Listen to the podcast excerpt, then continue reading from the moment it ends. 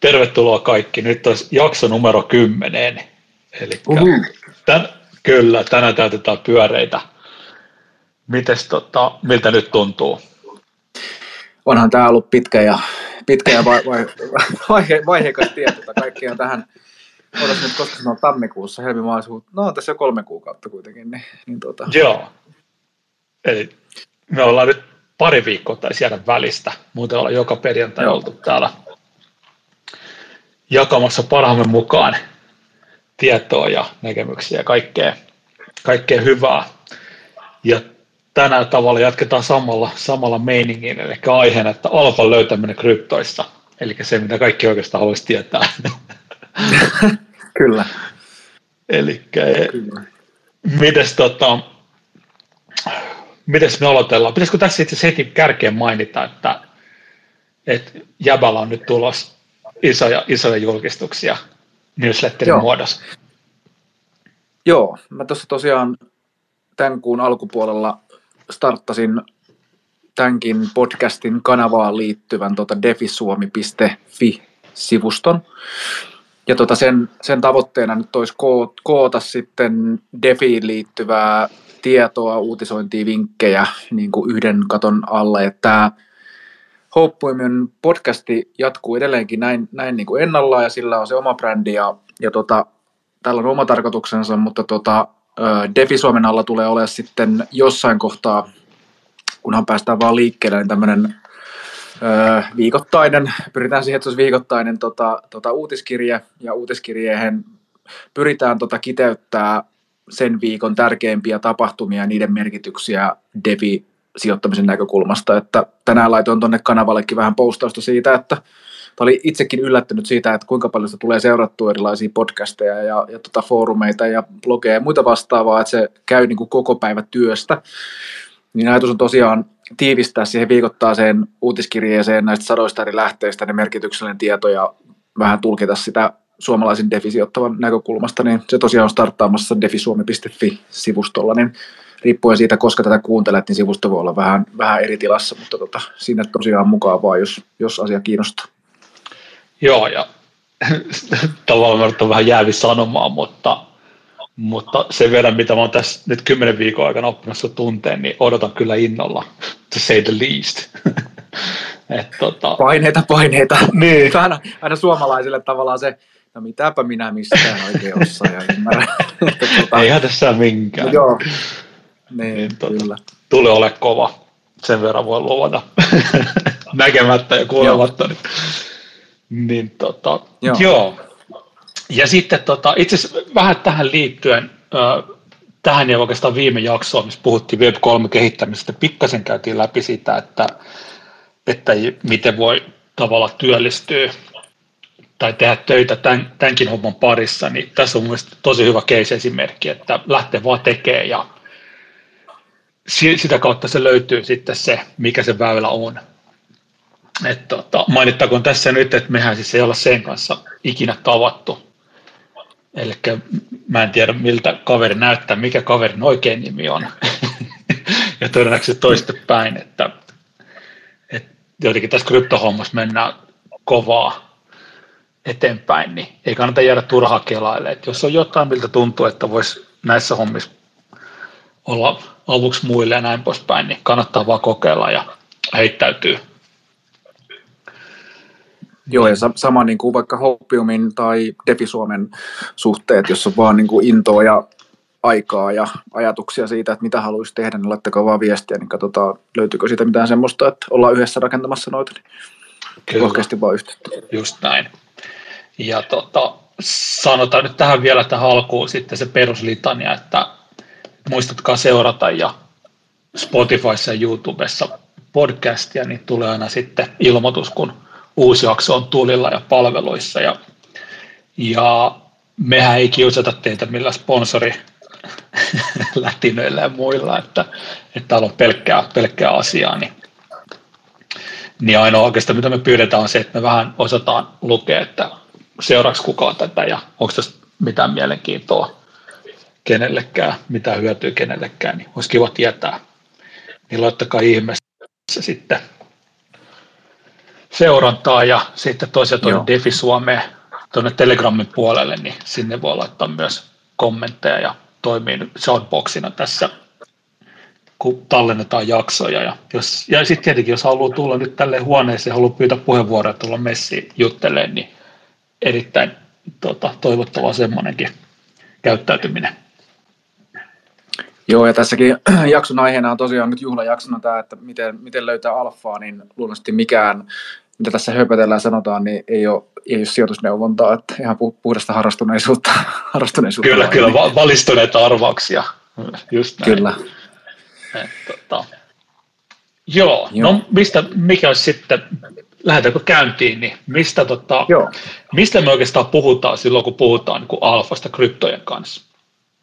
Ja toi oli itse hyvä, hyvä pointti, kun mä tuossakin, mä sullekin laitoin vähän listaa, listaa asioista, mis, mit, mitä mä oon niin tuohon kasannut, ja mä oon sen jälkeen täydentänyt sitä niin noin kaksinkertaisella määrällä kohtia. Katsotaan, tuleeko tästä kahden, kahden tunnin jakso, mutta mun mielestä mulla, mulla oli itselläkin tuossa toi, että, että mitä se alfa niin tarkoittaa, niin otetaan tähän nopeasti nyt pakko tällainen vanhana rahoituksen opiskelijana tavalla, että mistä se alfa-sana tulee, niin alfa viittaa siis rahoituksessa tämmöiseen niin sanottuun niin kuin riskikorjattuun tuottoon. Eli tarkoittaa käytännössä tuottoa, minkä sä saa, niin kuin parempaa tuottoa, mitä normaali niin kuin markkinariski antaa.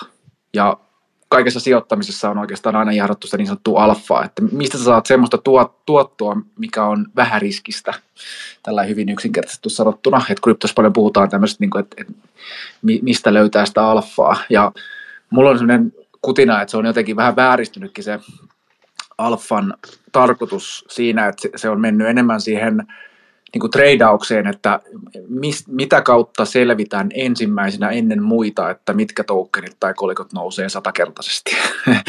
Kyllä. että se on vähän, vähän niin kuin vääristynyt, niin mun mielestä on ehkä hyvä tässäkin alkuun vähän puhua siitä, että mitä se, mitä se alfa niin kuin tarkoittaa. Mulle tuli niin kuin semmoinen ajatus mieleen ehkä, mitä on niin kuin hyvä myös korostaa tässä, on se, että että nämäkin asiat, mitä, mitä mä tässä niin käyn läpi, niin osa tässä on, on toki semmoista niin kuin treidausalfaa, että semmoisia ideoita, ajatuksia, mitä voi hyödyntää niin kuin, 10x, 100x treidauksessa yrittää kaivaa niitä niin kuin uusia moonshotteja, mutta niin kuin puhuttiin niissä ensimmäisissä jaksoissa siitä omasta niin kuin sijoitushorisontista ja tuottovaatimuksista, niin mä mielen Defin, Defissä niin kuin sen alfan enemmänkin siihen, että mi, mistä voi saada – kestävästi hyvää tuottoa pitkäjänteisesti. Ei välttämättä sitä, että, että kun sä sijoitat defi tokeneihin, niin sä saat siitä itse tokenista niin kuin kymmeneksi tuottoja, koska se, se menee enemmän treidaamisen ja spekuloinnin puolelle. Niin tämä, tämä oli ainakin sellainen, mikä itselle nousi esiin. Joo, just näin. Sen takia mielestäni on hyvä heti alkuun määritellä se, että mistä me puhutaan. Ja tuosta alfa-terminä sitten on tullut vaan blanket statement et, et vähänkin sit, jos puhutaan jostain, niin sehän on jotenkin leivotaan sitten siihen alfaan, että alfa sitä, alfa tätä, mutta jos me tosiaan lähdetään siitä ideasta, että, että semmoisen riskikorjaton tuoton niin ajatuksesta, niin, niin se tosiaan, niin se on ehkä vähän parempi avata sitä, mitä me oikeasti, tai mistä me tavallaan jutellaan ja mitä sillä tarkoitetaan. No mutta, mitäs me sitten nyt lähdetään liikenteeseen, jos me yritetään etsiä. Tai sanotaan, että meille tulee joku, saadaan joku vinkki, luetaan jotain tai kuulla jostain jotain, niin mitä sä näkisit, että kannattaisi lähteä jalkautumaan? No mä, mä itse ja, tai on jakanut sen niin kuin omassa työskentelyssä kahteen vaiheeseen, hyvin karkeaseen niin kuin kategoriaan. Se ensimmäinen vaihe on se niin kuin ideoiden ja tiedon kerääminen.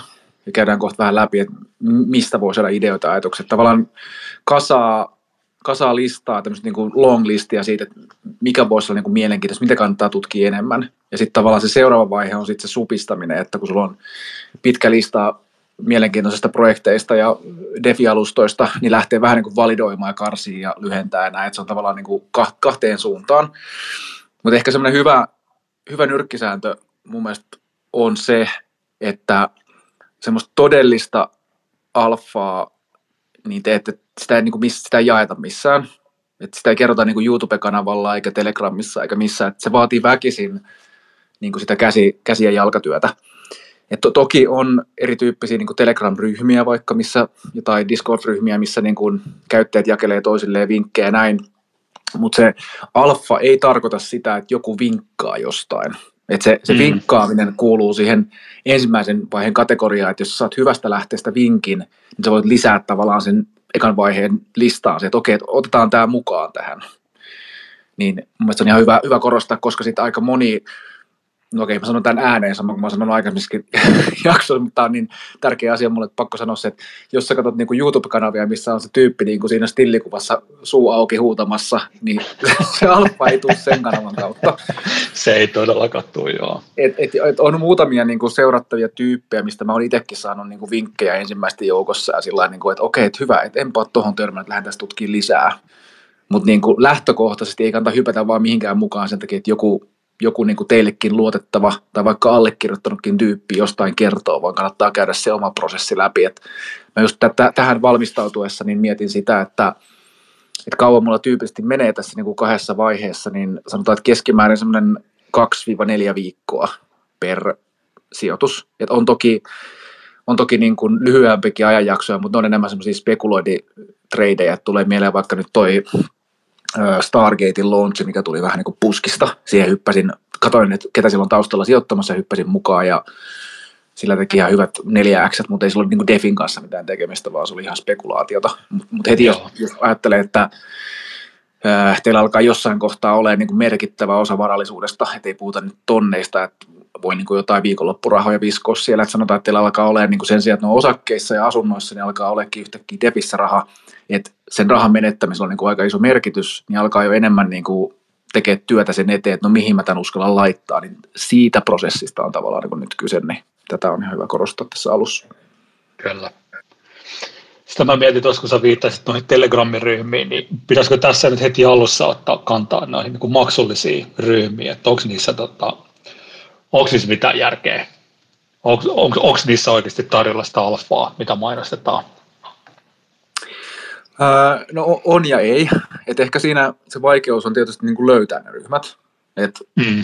Sehän on tavallaan helppo tapa kaupallistaa sitä omaa yleisöä sillä, että rakentaa sen niin kuin maksullisen ryhmän ja niin kuin sillaa sinne. Mutta se, mitä mä oon itse huomannut noista maksullista Discordeista, Telegrammeista ja muista, niin heti kun se alkaa paisua niin kuin yli, yli sadan henkilön, niin sitten siitä tulee sen omistajan niin kuin bagien sillausryhmä. Et se, se eka, eka se niin kuin influenssari tai, tai tyyppi, ketä sitä pyörittää, niin se ostaa tietyn määrän niin kuin tokeneita, ja sitten kun se itse haluaa niihin uskoa, ja kun se on jo sijoittanut niihin, niin sitten sit se lähtee niin kuin sillaa sinne ryhmään niitä. Ja okei, joissain tapauksissa se on ihan hyvä tilanne, pääsee aika ajoissa siihen mukaan ja näin, mutta se ei ole mun mielestä lähtökohtaisesti semmoinen mitä mekin ollaan ehkä haettu tässä niin kuin et, et, ja tuossa Defi Suomen ryhmässä, että se on niin kuin yhdessä löydetään, keskustellaan, heitellään ideoita, ajatuksia, niin mä, oon, mä olisin aika varovainen niistä. Ja mm. mulle se vaikeus on ollut tavallaan löytää ne hyvät tyypit, että, että vaikka niin kuin tänäänkin puhuttiin muutamasta niin kuin kanavalla, vaikka toi äh, Stephen, toi Calculator Guy, niin silloin on ollut ihan hyviä niin kuin nostoja YouTubessa ja se on tehnyt paljon laskureita, mutta sitten taas sen Patreon-ryhmästä en oikein saanut mitään irti, niin kuin, että okei, sieltä saaneet laskureita ja muita vastaavia.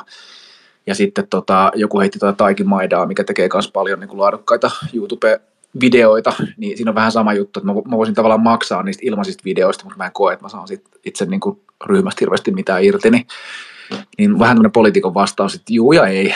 Niin aivan, eikö mä oon itse samaa mieltä, mä, mäkin olin itse siinä Stevenin tota, ryhmässä tai Patreonissa mukana. Ja just tulee ehkä, se on ehkä enemmän semmoista tukemista, että sitten joku tekee just noita videoita ja, ja tota muuta kontenttia, mehän tiedetään, että se on aika aikaa viepää ja työlästä hommaa, niin, niin sitten tavalla, mutta sieltä ei sinänsä tule mitään semmoista suurempaa. Ja mihin mä oon tavalla törmännyt, sitten jos olisikin tavallaan pääsemässä jokin, niin kuin, tai löytäisi jotain parempia ryhmiä, niin sitten ne alkaa olla jo semmoisia, että sitten pitää olla vähän semmoista niin kuin, niin kuin tuolla niin kuin Tradfin puolella, että, että, että sä pääset sijoittamaan, sun pitää olla jo aika isot bagit mukana. Mm. Että sä et voi tulla semmoisena niin renkanpotkijana, ei, ei pääse noihin niin kuin, tuommoisia ihan niin kuin deep alpha, mitä se pitäisi. Niin kuin. No itse asiassa tuossa, tuli mieleen, että toi on ihan hyvä pointti, että niin kuin, miten, miten tyypillisesti tavallaan tuommoinen uusi DeFi-alusta niin kuin launchataan, niin siinähän loppujen lopuksi kyse niin kuin sen niin kuin tiimin rahoittamisesta. Että sulla on jo, jo, joku tyyppi saa idean, tai pari tyyppiä saa idean, toivottavasti niin toinen on niin kuin devaaja, mutta välillä on tapauksia, missä niin kuin molemmat on jotain, anteeksi, rumasana helvetin myynti- ja markkinointihessuja, ja sitten ne ostaa sen devauksen jostain, mutta tavallaan, että siinä on kuitenkin joku, joku tyyppi, ketä saa niin kuin idea-ajatuksen, ja, ja pahimmillaan se on vain joku copypaste forkki, mutta jo, joillakin on tavallaan niin kuin joku aito, että me aletaan parantaa tätä alustaa ja me lähdetään sen päälle kehittää näin. Niin kyse on tavallaan siitä, että no miten sitä, miten sitä tiimiä rahoitetaan, että jos se vie kauan aikaa se innovaation rakentaminen, ja sitten toinen, että mistä tuodaan niin kuin se alustava likviditeetti sinne, että vaikka sulla on uusi DeFi-alusta, mistä puhuttiin aikaisemmin, aikaisemmissakin jaksoissa, niin ei se riitä, että ne kaksi devaajaa laittaa sinne 5000 dollaria niin kuin Uniswapin tota, dexipariin ja sitten toivoo, että tästä sitten lähtee, vaan tarvitaan niin kuin sitä syvää likviditeettiä, jotta se, jotta se token niin kuin lähtee ja se, ja se vaikuttaa niin kuin luotettavalta näin, että tuo sitä uskottavuutta. Jos sanotaan, että sun pitäisi DeFi-alustaan saada nyt alkuun vaikka pari miljoonaa TVL sisään, niin kyllä siinä usein tarvitaan niin ulkopuolista rahaa, niin se nopein ja helpoin vaihtoehto on tänä päivänä usein just nämä niin miljoonat eri krypto VC tai pääomasijoittajat. Nehän on aika nälkäisiä niin kuin uusista projekteista ja niin kuin kilpaileekin niistä. Niin se, se on niin kuin se nopein ja helpoin reitti, mutta sit siitä päästään niin kuin moneen pääomasijoittaisen ongelmaan, mitä olette varmaan kohdannutkin niin kuin dumpeista ja muista. Mutta sen vaihtoehto, mikä sitten on tullut ö, viimeisten vuosien aikana, niin on nämä tämmöiset launchpadit ja IDO-alustat. Ja niiden idea on taas se, että, että jos, jos mulla nyt olisi hyvä idea ja tiimi, niin mä voisin tavallaan pizzata tämmöiselle IDO- tai launchpadille sitä mun ideaa, ja sitä niin kuin rahoitettaisiin sen launchpadin kautta ja saisin sieltä tavallaan niin kuin etukäteen ennen sitä launchia rakentamista niin kuin sitä rahaa ja niin kuin näin, niin tavallaan se launchpad ja tavalliset käyttäjät toimii pääomasijoittajana. Mutta siihenkin liittyy sitten taas haasteita, missä voidaan keskustella ja se on niin kuin oma maailmansa. Mutta se on niin kuin hyvä ymmärtää, että jo, jotenkin pitää se alku rahoittaa, että se on vaan niin kuin liian kaunis ajatus, sellainen idealistinen ajatus, että se, se vaan jaetaan niin kuin sellainen Andre Gronien tyyppinen Jörn aloitus, että kaveri yksin puuhaa niin protokollan pystään ja jakaa kaikki tokenit ulos, niin niitä ei vaan niin defissä satu enää. Niin tota, se on ehkä hyvä ymmärtää, että jotain kautta se pitää pystyä launchaan ja näin, niin Mm, joo, tuossa Andren tapauksessa vaan sit käytettiin koko ketjuta valeiksi niin ajattelemaan. No kyllä, joo. Et se oli vähän ehkä, jos puhutaan tälle peliteoreettisesti, niin a, aika tota, aika kova liike. Et siinä on varmaan tehty ihan hyvät, hyvät massit. Mutta tota, joo, kyllä. onko tämmöisiä idoalustoja sitten, on, onko on, onko tällä niin Retal-puolella mitään mahdollisuuksia päästä niihin mukaan? Tai edes tietää, missä ne on. Mä mietin tälleen niin ehkä kulman enemmänkin sitä, että on tiedossa vähän, että mitä, mitä uusia keloja tuolla on, että onko mitä tuommoisia protokollia tällä tyyppisiä hommia tulossa. Eli no, ei, ei niinkään sille, että pääsekö mä itse siihen idolle tavallaan sijoittajaksi, vaan että ihan pystyisi löytämään, että okei, että olla tiedossa, että joku on kehittämässä tämmöistä juttua ja näin poispäin. No aika usein ne launchpadit kyllä pääsee näyttää tavallaan ne projektit, mitkä siellä on niin kuin kärkkymässä. Et se, niitä, niitä löytää sillä että laitatte niin kuin lohkoketjun nimen ja joku IDO Platform tai Launchpad. Esimerkiksi niin kuin, no yksi hyvä esimerkki on varmaan Trader Joe Avalanchessa, mikä nyt lanseerasi sen otas nyt onko se C-Joe vai X-Joe tokenin, minkä idea, idea on se, että sun pitää steikata sinne eka tätä Joe tokenia, mikä on niin kuin se sun panos siihen, ja sitä vastaan sä saat sitten mahdollisuuden niin kuin sijoittaa, sijoittaa tota, näihin projekteihin. Että kyllä siinä on aina, aina siinä on joku tämmöinen niin kuin steikkaustekijä, että ei se ole mikään semmoinen semmoinen tota, huuto.net-listaus, että sä katsot, että täällä on kivoja projekteja, että tonne mä voin laittaa rahaa. Että aika usein ne vaatii aina sen että sinne pitää ensin niin kuin sitoa rahaa kiinni ja sitten sit sä oot tavallaan niin kuin siellä mukana ja sitten sit sä voit sen jälkeen päästä vasta sijoittamaan, mutta ainakin ter- Terrassa on niin kuin, sen nimi nyt oli lyö tyhjää, mutta Terrassa on ja Ethereumista löytyy ja Binance Chainista ja muusta, että kyllä niitä on aika paljon erityyppisiä launchpadeja, niin se, se on niin kuin ensimmäinen kohta, mikä mulla on tuossa vaihe ykkösessä tavallaan siihen, että mistä voi lähteä hakemaan niitä ideoita uusista niin kuin launchaamista alustoista. Niin. Joo, onko niissä mitään tota, mitä minimimääriä, että millä pääsee sisään? Usein on, ja se on, se on välillä niissä niin launchpadissa on se haaste, että se minimisteikki saattaa olla kyllä aika korkea. Et muistan törmänneeni johonkin, missä se oli niin kuin 100 tonniakin, mutta sitten on niin kuin Öö, on, on pienempiäkin, että pääsee niin kuin tonnilla tai kymppitonnilla sisään. Joo. Idea on kuitenkin se, että sun pitää jollain minimisteikillä, niin kuin, että ei, ei se auta, että sinne heittää sen kiinni ja sitten toivoo, että saat pienen siivun sillä. Että... Joo, just näin. Se on itse asiassa mun käsitys ollut myös, niin kuin, että ihan tota, satasella ei, ei vielä alfa aukea, niin sanotusti. Mutta tota, joo. No mitä sitten sit seuraava? Mikä se, se seuraava steppi? No se, seuraavana mä oikeastaan nyt listaan vaan näitä, niin kuin, mistä kerää ideoita. Et yksi on tosiaan noin ideo, ideoalustat. No sitten toinen semmoinen, mitä mä käytän aina silloin tällöin, niin tota, on, on tämmöinen niin kuin lompakkoseuranta. Eli esimerkiksi itse katsoo vaikka niin kuin D-Bankin kautta, että sä voit siellä, et toki siinä täytyy tietää sitten niin kuin tiettyjen valaiden tai muiden lompakkoja tai tiettyjen niin kuuluisten henkilöiden lompakkoja, mutta yksi vaihtoehto on vaikka se, että, että jos on joku, joku semmoinen tyypillinen äh, defi sijoittaja, tulee äkkiä meille vaan joku Tetranode, mutta se nyt on vähän niin kuin massiivinen, mutta joku vastaavan tyyppinen, että sä voit mennä tavallaan niin kuin hakea sen ää, plattan sijoittajien kautta sen, sen tota lompakon osoitteen ja laittaa sen seurantaan, niin sä pystyt tavallaan siellä tämmöisiä niin kuin valaita seuraamaan siitä, että okei, että hei, nyt sinne ilmestyy niin kuin uusi protokolla, mihin ne sijoitti. Niin se on niin kuin toinen tapa, että seuraa vähän, mitä tapahtuu sitten noiden isompien niin kuin defisijoittajien sijoittajien lompakoissa. Joo. Millä sä tavalla selvität sen lompakon osoitteen? No se vaatii, vaatii ihan tuota käsityötä, että et, e, e, eikä siinä välttämättä tarvitse, niin kuin, että tarvitse doksaa välttämättä.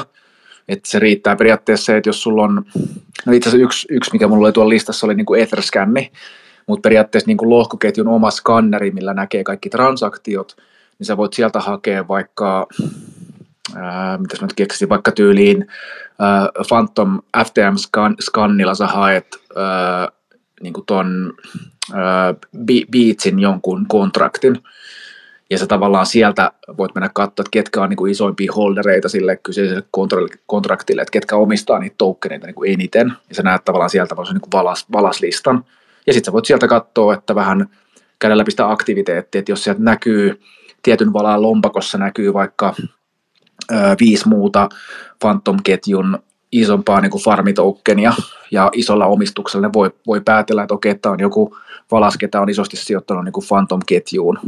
Niin se on niin yksi vaihtoehto, että okei, mä otan tämän sitten seurantaan.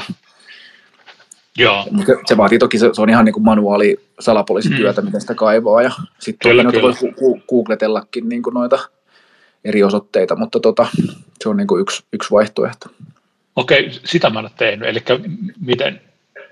No yksi, yksi esimerkiksi Ethereumissa, niin aika moni käyttää näitä, siis ihan Twitteristä näkee, kun aika moni on ö, vaihtanut niin kuin Twitter nimen niin, siihen. Niin, kuin, niin, niin aika usein, Joo. jos, jos te menette Etherscan, niin heitätte sen Twitter-nimen sinne, niin sillä löytyy sen kyseisen henkilön lompakko. Niin se on, okay. se on yksi tapa. Mutta mut ne on toki tehnyt sen tietoisesti, että aika harva niin mokaa sen sillä, että aah, en mä tajunnutkaan, että hän nyt voi doksaa. Mutta, mutta... Niin, mä mietin just, että eikö, eikö se ole vähän, joo, no niin, no sit se on varmaan joo. Tuntuisi aika hurjalta laittaa tavallaan koko, niin, niin Katsi katsoa, niin kyllä siellä, on, kyllä siellä on yllättävän monella ne on niin kuin, ihan, ihan, tokihan siellä niin kuin, onhan itselläkin monia lompakoita, että ei se, ei sit yhdestä niin kuin jää kiinni, mutta niin kuin se on yksi tapa päästä kiinni. Se toki, että mitäs, mitäs kaikkea tämä tyyppi on tehnyt vaikka. Niin, niin, niin aivan, joo. Ja sitten toinen tota, liittyy seuraavaan kohtaan niin kuin bot, botteihin ja Twitteriin, niin, niin mulla esimerkiksi on seurannassa yksi tämmöinen, näitä on siis useampi tämmöisiä Twitter-botteja, jos mä kaivan tässä just sen botin nimeä, kun mä löydän. Se on tämmöinen niin likviditeettibotti, että se seuraa niin kuin uusia ää, Alpha Leaks bot, joo. Näitä on siis muitakin, mutta sen idea on se, että, että se seuraa uusia älysopimuksia, mihin tulee yhtäkkiä, muistaakseni yli miljoona dollaria sisään, niin sehän on usein sitä, että sitä älysopimusta niin kuin rahoitetaan. Ja suuri osa näistä on niin kuin tyyli jotain NFTitä tai jotain muita, mutta välillä bongaa semmoisia uusia defi-alustoja, mitä sijoittajat on niin kuin rahoittanut, niin Twitter-bottien hyödyntäminen on niin kuin yksi, yksi vaihtoehto. Ja yksi sellainen aidosti niin kuin alfa-vinkki, mitä kannattaa käyttää, mutta se vaatii aika paljon manuaalityötä, mutta Twitterissä, niin se mitä, mitä mä teen aika usein, on se, että, että jos jos ja kun joku tietty niin kuin DeFi-palvelu lähtee keulimaan niin kuin isosti ja siitä tulee tämmöinen yleinen narratiivi ja kaikki alkaa puhua siitä ja näin, niin menkää tuolla Twitterin ää, niin kuin kalenterityökalulla, kun pääsee taaksepäin, niin kattokaa siitä ensin tota CoinGeckosta tai jostain chartista, että missä kohtaa se chartti lähtee niin kuin nousemaan, ja hakekaa Twitteristä sillä kyseisellä tokenilla niin kuin tweetit ennen sitä ajankohtaa. Niin sitten näette tavallaan, että ketkä tyypit puhu siitä kyseisestä tokenista ennen kuin se lähti keuliin. Ja mm. tämä nyt ei vielä riitä, koska sitten sit sun täytyy totta kai vähän katsoa, että onko se tehnyt tämän saman asian niin kuin useasti. Niin mä oon löytänyt muutamia Twitter-tilejä, mitkä niin kuin aika usein on puhuneet uusista DeFi-alustoista tai niin kuin kertonut niistä ja sillannut niitä niin kuin ennen kuin niistä on tullut isompia. Niin tätä kautta pystyy löytämään sellaisia hyviä tilejä, mitä seurata. Niin toi on ollut ainakin itsellä yksi, yksi tärkeimmistä niin kuin alfa lähteistä. Kyllä, joo, toi on hyvä kyllä. Ja sitten tota, mm, no sitten on toki, mulla tuossa listassa niin kuin erityyppiset öö, niin kuin Telegram, Discord-kanavat, mutta sekin nyt on semmoista, niin kuin Twitterissä, Telegramissa näissä somekanavissa, niin mä suosittelen enemmän semmoista strategiaa, että, tai, tai mulla on itsellä semmoinen strategia, että kun ää, tietyissä luotettavissa niin kuin Telegram-sivustoissa ja uutisfiideissä, Twitter-profiileissa alkaa niin kuin se tietty narratiivi ja tietyt pallut toistumaan, niin silloin se on mulle signaali, että okei, että nyt tämä on lähdössä kohta tyyppisesti. Että mä oon aika, aika monet noista niin kuin esimerkiksi tuon Kurve Convexin ää, ää, Nodeforkit, Ohmit tai Olympus Daut, kaikki nämä mä bongasin sitä kautta, että niin kuin yhtäkkiä alkoi tulee muutamasta useammasta eri paikasta niin kuin samaa tämmöistä, hei, tsekatkaas tämä, ja mä törmäsin tämmöisiä ja näin. Et mä en, mä en niin kuin koskaan reagoi minkään yhteen, joku yksi tyyppi sanoo, että hei, nyt, nyt on tämmöinen käynnistymässä. Mutta se, että se toistuu, mutta se ei ole vielä niin kuin isomman yleisön tietoisuudessa, niin tämä on vähän niin kuin enemmän taidetta kuin tiedettä, mutta tavallaan siitä, siitä, siitä mä tunnistan, että kun se alkaa niin kuin nousea sieltä, okei, tämä, yksi on vaikka semmoinen, tota, mitä viime aikana niin kuin tutki paljon, on toi Celestia, Celestian niin lohkoketjumalli, ja se alkoi nousee niin kuin tätä kautta joskus tammikuussa. Nyt, nyt kun mä katson tavallaan sitä, niin nyt se alkaa olla jo enemmän niin kuin, y, niin kuin yleisemmässä keskustelussa, niin, Kyllä. niin toi, toi on vaan sellainen, mikä vaatii enemmän semmoista niin kuin manuaalityötä, niin se, se on semmoinen, Joo Mä itse asiassa löysin itse beatsit tolleen tuon Beethovenin FTM-puolella. Ja sitten okay. sä vielä mainitsit siitä, että okei, nyt mä kokeilen, katsotaan. tota, et sit, joo, mulla, mulla joo kyllä mulla ite... on tos... Joo, sano vaan. Ei, hyviä vinkkejä, hyviä vinkkejä. Että... Ja mulla oli esimerkiksi niin Beatsin kohdalla, niin mä, mä törmäsin siihen jo aika kauan ennen kuin mä esimerkiksi sit sulle mainitsin ja ennen kuin mä itse sinne sijoitin. Ja mä vähän niin kuin seurasin sitä, että se vaikutti mielenkiintoiselta, mutta se, että se, se oli sitten, sit kun mä niin kuin useammasta lähteestä kuulin siitä tiimistä ja siitä taustasta, mitä se oli tehty, niin sitten sit mä tavallaan tajusin, että okei, tä, tässä on niin kuin semmoista, mitä nyt ei iso yleisö ole vielä tajunnut, mitä on tulossa. Mm. Toi on varmaan just se alfan lähde, että, niin kuin, että löydät sä jonkun semmoisen nuggetin tai kultakimpale, että okei, että heti kun tästä kuulee iso yleisö, että ne ei ole vaan niin kuin jostain syystä tajunnut tätä logiikkaa, tai että siellä on joku semmoinen, että kun tämän protokollan jutun yhdistää tähän, mitä ne on rakentamassa, niin sitten tästä tulee iso juttu. Niin nämä on usein sitten semmoisia, mihin kannattaa niin kuin tarttua kiinni ja tutkia enemmän. Kyllä, ehdottomasti. Ja mitä tulee tuohon Twitteriin, niin, niin toi toimii ainakin mun mielestä myös toistepäin, että, että sitten kun se tulee tietylle tileille, tai tietyt tilit alkaa tarjoa sitä jotain juttua, uutta hommaa, niin sitten tietää, että okei, tää, tässä tavallaan ensinnäkin se juna on mennyt jo, ja sitten toiseksi se, että se on, niin kuin, se on se ei välttämättä ole projektina semmoinen, että se on mitenkään kestävä, että kun tietää, että ne aikaisemmat jutut, mitä ne on monesti sillannut, niin ne on tämmöisiä ohimeneviä. Ja mun mielestä noiden Noden kanssa se jotenkin korostui se, että tavallaan ne, jotka hyppäsivät kovaa tuohon Node-hommaan, niin ne on enemmän ehkä just tätä tradeaus-hommaa tai tällaisia mm. nopeita, niin kuin, että tavallaan sitten bagit vaan dumpataan ja sitten seuraavaa hommaa. Mutta joo, hyvin, hyvin vinkkejä. No sitten seuraavana mulla tässä niin kuin edelleenkin korostan, ollaan vielä vaihe ykkösessä näiden ideoiden keräämisessä, niin kaksi semmoista ihan hyvää lähdettä, mitä itse seuraan, niin on, on tämmöiset niin kuin, lohkoketjujen hackathonit. Eli nyt vaikka niin kuin tyli NEAR, NEAR, NEAR-protokollan lohkoketjussa, niin mä muista paljon siellä niin kuin oli ne, oli se useampi sata miljoonaa niin kuin noissa devifundit, mitä nämä devaajat saa, mutta siellä on niin häkätoneja, sit, missä niin kuin saat pari päivää tai viikon nopeasti häkätä jonkun tämmöisen MVP-version, eli minimum viable productin jostain niin kuin uudesta innovaatiosta, ja sitten saat, ne ketkä voittaa sen, niin saa sitten niin palkintoja. Niin aika moni, moni niin kuin, mä muistan, oliko Aave vai Uniswap vai mikäkin on lähtenyt tämmöistä häkätonista, mutta niin kuin, aika usein niin kuin näiden häkätoneen voittajat niin sitten päätyy kuitenkin siihen, että ne saa sitten investoreiden rahaa ja ne lähtee siitä niin kuin isommin liikkeelle. Niin kannattaa seuraa noita tuommoisia niin kuin, äh, niin kuin defi-häkätoneja, missä sitten investoreiden rahalla saa palkintoja. Ja ennen kaikkea, niin kuin, totta kai siellä on miljoona mielenkiintoista projektia, mutta varsinkin ne, mitkä voittaa, niin niissä on niin kuin eniten potentiaalia, että ne saattaa lähteä, lähteä sitten liikkeelle. Sitten toinen vähän vastaavaa niin kuin Gitcoin, mikä on tämmöinen öö, niin kuin DeFi-alusta, niin kuin, miksi nyt kuvaisin, niin kuin lahjoituksille, että sä voit niin kuin hakea erityyppisiä grantteja ja tämmöisiä lahjoituksia, tukijuttuja, niin, niin sielläkin on tosi hyviä tämmöisiä uusia, uusia projekteja, mitä pystyy olemaan sitten niin kuin tukemassa, niin nämä kaksi mä laittaisin niin kuin samaan, samaan kategoriaan.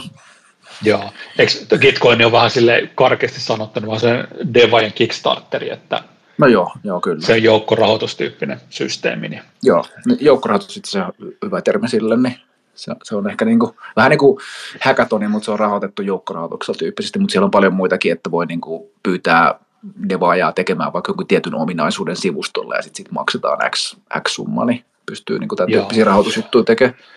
Ja mun käsitys on, että on Gitcoinin kautta pääsee pienemmilläkin rahoilla sitten messiin, että sitten ei tarvitse olla ihan niin, Joo. niin isolla taskuilla liikenteessä, että pienemmätkin housut riittää. Kyllä, pienemmätkin ostohousut kyllä. Kyllä. No sitten mulla on seuraavana tuossa tota, mm, listassa on niin erityyppiset maksulliset pallut. Nämä, nämä toki sit vaatii rahaa siitä ja maksaa niin kuukausimaksua, mutta muutamia semmoisia, mitä mä oon käyttänyt jonkin aikaa itseni on vaikka niin kuin Nansen AI, mikä on, mä muistan, se maksaa sen kuukaudessa muistaakseni minimilisenssi. Mutta siis heti kun maksaa rahaa siitä palvelusta, mitä käyttää, niin kyllä se sitten vaan muuttuu niin paljon paremmaksi. Et Nansenissakin mm. on tosi tosi hyvät filterit, missä pystyt tutkimaan niin kuin eri toukkeneita, niin kuin niiden omistuksia ja wallet, niin kuin lompakoiden liikkeitä ja valaita ja hakee eri filtereitä, niin kuin, että tämä, tämän kokoinen toukkeni koska on julkaistu ja siinä on tämän tyyppisiä ominaisuuksia ja mitkä on nousussa ja laskussa ja näin, niin se Nansenin työkalu on kyllä ihan hyvä semmoisen niin shortlistauksen, että hakea sieltä semmoisia mielenkiintoisia projekteja, mitkä on vähän niin kuin lähdössä nousuun ja Glassnode on sitten toinen tämmöinen pallu. Näitä on aika paljon kryptossa kyllä vastaavia maksullisia niin kuin on-chain tämmöisiä tutkia. Joo. Tota itse asiassa Glassnode, toi itse asiassa mielenkiintoinen. Mä en ole ikinä miettinyt tuota Glassnodea, tai en ole kokeillut. Se on enemmän, mä oon jotenkin jämähtänyt siihen BTC idea se Glassnoden kautta tai kanssa, mutta toimineen siis ihan näiden defikolikoidenkin kanssa. Joo, no siis on siellä siellä on muitakin maksullisissa tuotteissa, niin on, on, se on oikeastaan sitä samaa niin kuin on-chain, on-chain analytiikkaa kuin tuossa Nansenissakin, mutta se, se Glassnode on, on enemmän sitä niin kuin, ää, niin kuin treidaukseen liittyvää. että se Nansen on enemmän niin kuin defi, defi-tyyppisille tokeneille. Niin. Joo. Vitsi, tuo pitäisi melkein testaa. Se, se on vaan sen verran kallis, että ei ole viittinyt ihan, no se on. ihan hupia mennä, mutta todennäköisesti pitää laittaa joku, joku testi tollekin. Nansenilla oli itse asiassa nyt tätä vielä voimassa kampanja, mutta niin oli tämmöinen, että sai viikoksi vai kahdeksi viikkoa, kun loi tilin, niin sai niin kuin ilmaisen trialin. Niistä pääsee muistaakseni sillä, että kun sinne laittaa luottokortin, niin pääsee ilmaiseksi testaa ja kokeilemaan ja sitten vaan laittaa itselleen muistukseen, että sulkee sen tilin niin kuin ajoissa, jos ei ole käyttöä. Niin. Joo.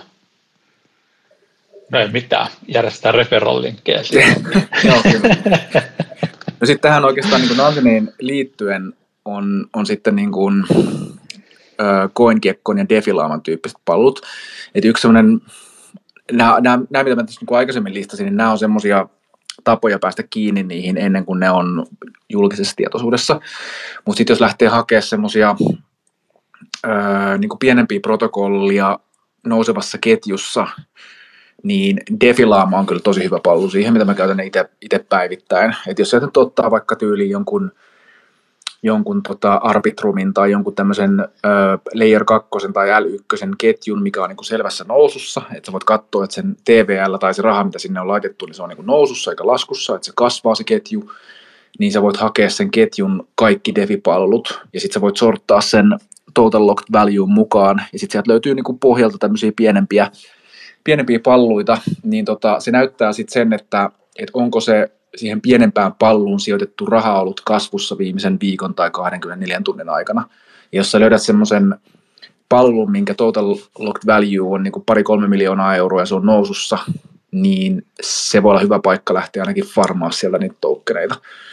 Niin se on yksi, yksi tapa päästä kiinni vähän niin kuin pienempiin, pienempiin niin defi-alustoihin, mutta siinä kannattaa, ennen kuin niihin hyppää, niin kannattaa käydä sitten noin vaihe kakkosen validointikohdat läpi, millä pystyy sitten katsoa, että niin kuin, onko järkevästä palusta kyse vai ei, niin se def, defilaama on kyllä sellainen päivittäinen työkalu itselle.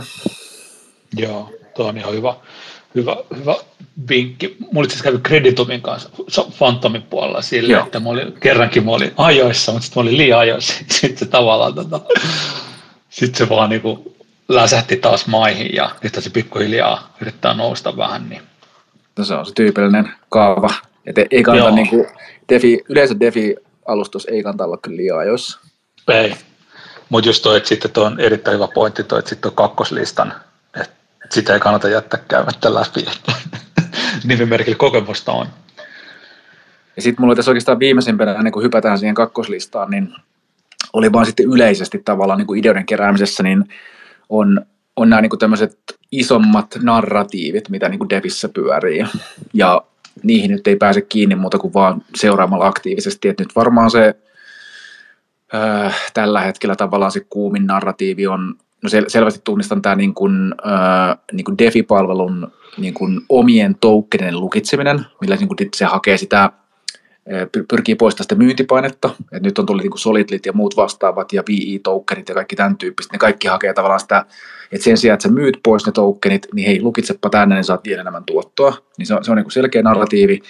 Ja sitten toinen semmoinen niin päivän polttava, mistä on ollut tälläkin viikolla paljon puhetta, niin on sitten niin kuin stablecoin plus governance token, eli niin kuin Luna UST tai Frax FXS tai, tai tota Nearissa on nyt avautumassa uusi stablecoin, missä on niin kuin sama malli, että et vähän niin kuin kun, kun löytää näitä niin kuin narratiiveja, tämmöisiä tämä on nyt akateeminen sana, mutta temaattisia kategorioita, että on tietty kategoria, minkä sisään menee tietyn teeman niin kuin defi-palvelut, niin kuin tavallaan tunnistaa sen, niin voi sen jälkeen lähteä katsomaan, että okei, että mitäs, mitä vaikka niin kurve convex maailmassa tapahtuu niin kuin pienempiä palut, mitkä on vasta nousemassa. Niin mm. tämä on sitten semmoinen niin viimeinen, mitä mä listasin, mitä mä itse jonkin verran olen käyttänyt vaikka just tuossa konveksin tapauksessa, että sinne, sinnekin tulee näitä uusia, uusia konveksin liittyviä palveluita tai fraksiin liittyviä palveluita, niin, niin tavallaan mä tiedän, kun ne ratsastaa tällä isommalla narratiivilla, mä tiedän, että ne on alkuvaiheessa, mutta ne pärjää sen takia, kun ne on niin kuin mukana tässä isommassa niin kuin trendissä, niin Kyllä. tämmöisiä ajatuksia tuli itselle tähän niin kuin ideoiden keräämisvaiheeseen. Joo, hyvä, hyvä tavaraa. Joo, tota, 40 minuuttia käytetty, mä ajattelin, meneekö tässä kaksi tuntia, mutta tota, katsotaan se, selvitään puolesta. mutta tämä on siis, ja, ja oikeasti mä korostan sitä, että tämä on oikeasti, nythän mä vasta käyn läpi näitä asioita, mitä pitää käydä läpi. Sitten kun alatte kokeilemaan näitä, mä voin siis tehdä tästä jossain kohtaa defisuomi.fi, vaikka blogi, postauksen, missä on listattu näitä juttuja, niin, niin tajuu, että se on oikeasti aika paljon niin kuin duunia. Mm. Ää, no sitten se tavallaan seuraava vaihe, että nyt teillä on niin kuin toivottavasti, te olette koko ajan tällä mallilla keräily johonkin listaan, johonkin paikkaan näitä niin kuin tutkittavia devi-palveluita, semmoisia, mitä on tullut. Ja toivottavasti te ette ole apidonut sisään niin kuin saman tien tutkimatta niitä, mutta ymmärrän toki, että olette, koska niin kaikki toimivat. Niin se seuraava steppi on sitten lähteä vähän niin kuin tästä, että okei, tässä on nyt 17 tai 35 mielenkiintoista palvelua, mutta mitä kannattaa niin tutkia paremmin. Niin mä listasin muutamia kohtia, tässä voi 20, mutta muutama kohda, mitä niin kannattaa katsoa ja mitä kannattaa niin kuin edes, edes kevyesti sivuta ja varmistaa. Ja ö, ensimmäisenä mulla on, on niin kuin tiimi, ja tiimillä tarkoitan sitä, että kun osa osa tiimeistä niin DeFi-palvelussa, niin nehän ei tietenkään ole doksannut itseään, eli, eli paljastanut henkilöllisyyttä, ne on tämmöisiä pseudonyymi-tiimejä, mutta vähintään se pitää olla pseudonyymi-tiimi. Sitten jos se tiimi on niin kuin ollenkaan näkyvissä siinä DeFi-palvelussa, mikä on launchaamassa, niin odottakaa niin kauan, että se on siellä näkyvissä. että se, mm. se, on, niin kuin, se on red flagi. Se kertoo siitä, jos ei se ollenkaan ilmesty, että kuka tämän takana on ja mitä ne tekee ja näin, niin se kertoo, että siinä on joku syy, miksi ne ei halua paljastaa sitä. Niin sitten jos miettii miljoonia eri muita paikkoja, mitä voitte rahan, rahan tunkea, niin se kannattaa laittaa jonnekin muualle kuin semmoiseen, mikä ei niin kuin kerro mitään itsestään. Mutta, mutta, mutta kattokaa vähän niin kuin sitä tiimiä, niin kuin, kuinka iso se on, että onko siellä tyyliin onko se vain yksi devaaja, mikä sen on kehittänyt, onko siellä isompi tiimi, onko se tiimin rakenne semmoinen, että se on enemmän se, että siellä on niin kuin viisi tyyppiä tekemässä markkinointia yksi devaaja vai toistepäin, onko se tiimin rakenne niin kuin hyvä, pääsittekö te katsoa, että onko ne semmoisia profiileja, että ne on niin kuin ollut tekemässä aikaisempia projekteja, minkä tyyppisiä, jos ne on niin kuin doksattu, että ne on oikeita tyyppejä, niin mä usein käyn nopeasti LinkedInissä katsoa, niin kuin, että, no, mikä tämän, että onko tämä tyyppi opiskellut niin kuin kryptoja tai koodausta tai mitä, että vähän niin kuin käyttää edes, niin kuin ottaa kupin kahvia ja käyttää 15 minuuttia siihen, että katsoo, että kuka hitto tätä niin palvelua on ollut rakentamassa. Ja jos se on ollut sellainen tiimi, mikä on tehnyt jotain aikaisemmin, niin mun mielestä sellainen tosi tosi niin kuin bulli tai härkä signaali on se, että miten ne on pärjännyt niin kuin aikaisemmissa projekteissa, mitkä on mennyt pieleen. Koska sitä aika usein on, on niin DeFi-protokolleja, missä jos katsot taaksepäin, niin ne on luonut jonkun forkin jostain palvelusta ja sitten se on feilannut ja sitten ne on hypännyt seuraavaan. Niin se on mulle sellainen red, red flag. Se tarkoittaa, että ne ei ole niin pitkäjänteisesti, ne ei niin ole valmiit taistelemaan niiden vaikeiden paikkojen läpi, mitä tulee väkisinkin. Niin se, semmoisiin en suosittele suositta, niin sijoittaa, koska jossain kohtaa tulee joku isompi crash tai muu vastaava häkki. Niin. Et yksi hyvä esimerkki on niin positiivisessa mielessä on vaikka toi uh, Thor, uh, tai Runes, Rune ketjun tai tuon Tor, Tor Swapin, mikä olisi rakentamassa tätä cross-chain swappia, että kun mä olin itse viime kesän siellä mukana, ostin liian kalliseen hintaan ja roikuun siinä niin kuin kolme eri hakkerointia läpi, että sieltä varastettiin satoja miljoonia. Ja tiimi koko ajan niin kuin kommunikoi selkeästi, tämä tapahtui, tätä me tehdään nyt, että tämä korjataan ja tästä selvitään. Ja ne koko ajan tsemppasi ja näin. Ja nyt se vuoden päästä alkaa vasta niin kuin ottaa tulta alle, niin mun mielestä tämä kertoo semmoisesta tiimistä, mikä on niin kuin ihan oikeasti sitoutunut siihen. Ja siihen, niin kuin usein startup puhutaan siitä, että sä, sijoittajat ei sijoita siihen niin kuin tuotteeseen, vaan ne sijoittaa siihen tiimiin, niin kyllä se tässä Defiskin on pitkälti sama, että jos se tiimi on niin kuin sitoutunut ja aktiivinen ja, ja hyvä ja kommunikoi selkeästi ja viestintä on hyvää ja se, se saitin brändi näyttää niin kuin laadukkaalta, että saitti ei vaan kopipasti jostain, niin se, se on aina niin kuin hyvä merkki. Ja, ja sen puute on sitten myös semmoinen, että välttäisin. Mm. Joo. Kyllä. Ja toikin on tuommoista niin kuin subjektiivista taiteen tekemistä, että ei ole mitään semmoista tarkista nämä kohdat, niin sitten se on kunnossa, mutta vähän niin kuin, että mikä fiilis teille tulee sitten tiimistä. No sitten itse siinä... Niin se on, se on niin ehkä vähän semmoinen kokonaisuus se, se tavallaan koko juttu, että tietyt jutut pitää löytyä, mutta sitten just, että se ei voi olla vaan semmoista niin kuin se markkinointi ei voi olla vaan jostain, että kyllä tämmöisiäkin on paljon, että tavallaan osaa ne erottaa. Että... Kyllä. Ja sitten toinen semmoinen tuli mieleen tota, tosi tosi tärkeä, että ehkä, ehkä tärkein asia siinä pallussa, mihin te olette tutustumassa, niin, niin kuin, ottakaa se toinen kuppi kahvia, että jos eka kuppi kahvia, niin viette katsotte sen tiimin, niin tota, ottakaa se toinen kuppi kahvia ja lukekaa ne dokumentaatit ja white paperin läpi. Mä, mä mm. tiedän, että se on välillä niin kuin tosi kuivakkaa, kun katsoo niitä, niin kuin, että siellä on, niin kuin, aha, siellä matemaattisia kaavoja, ah, ah. mutta tavallaan vaikka se olisikin kuivakkaa, niin ensinnäkin sieltä löytää sitä alfaa. Et välillä mä oon löytänyt niin kuin, esimerkiksi dokseista semmoisia juttuja, mitä selvästi kukaan ei ole Twitterissä tai missään maininnut, että hei, mikä kukaan sanoo, että se on tämmöinen lukitus, tai, tai että että jossain kohtaa sille protokollalle tapahtuu niin kuin näin, niin se on kaikki siellä niin kuin, niin kuin, niin kuin nähtävillä, mutta kukaan ei oikein jaksa niin kuin näistä DJn apinoista käydä lukemassa niitä dokseja, niin siihen ei mene kauan, siis puoli tuntia niin on usein niin kuin selattu läpi.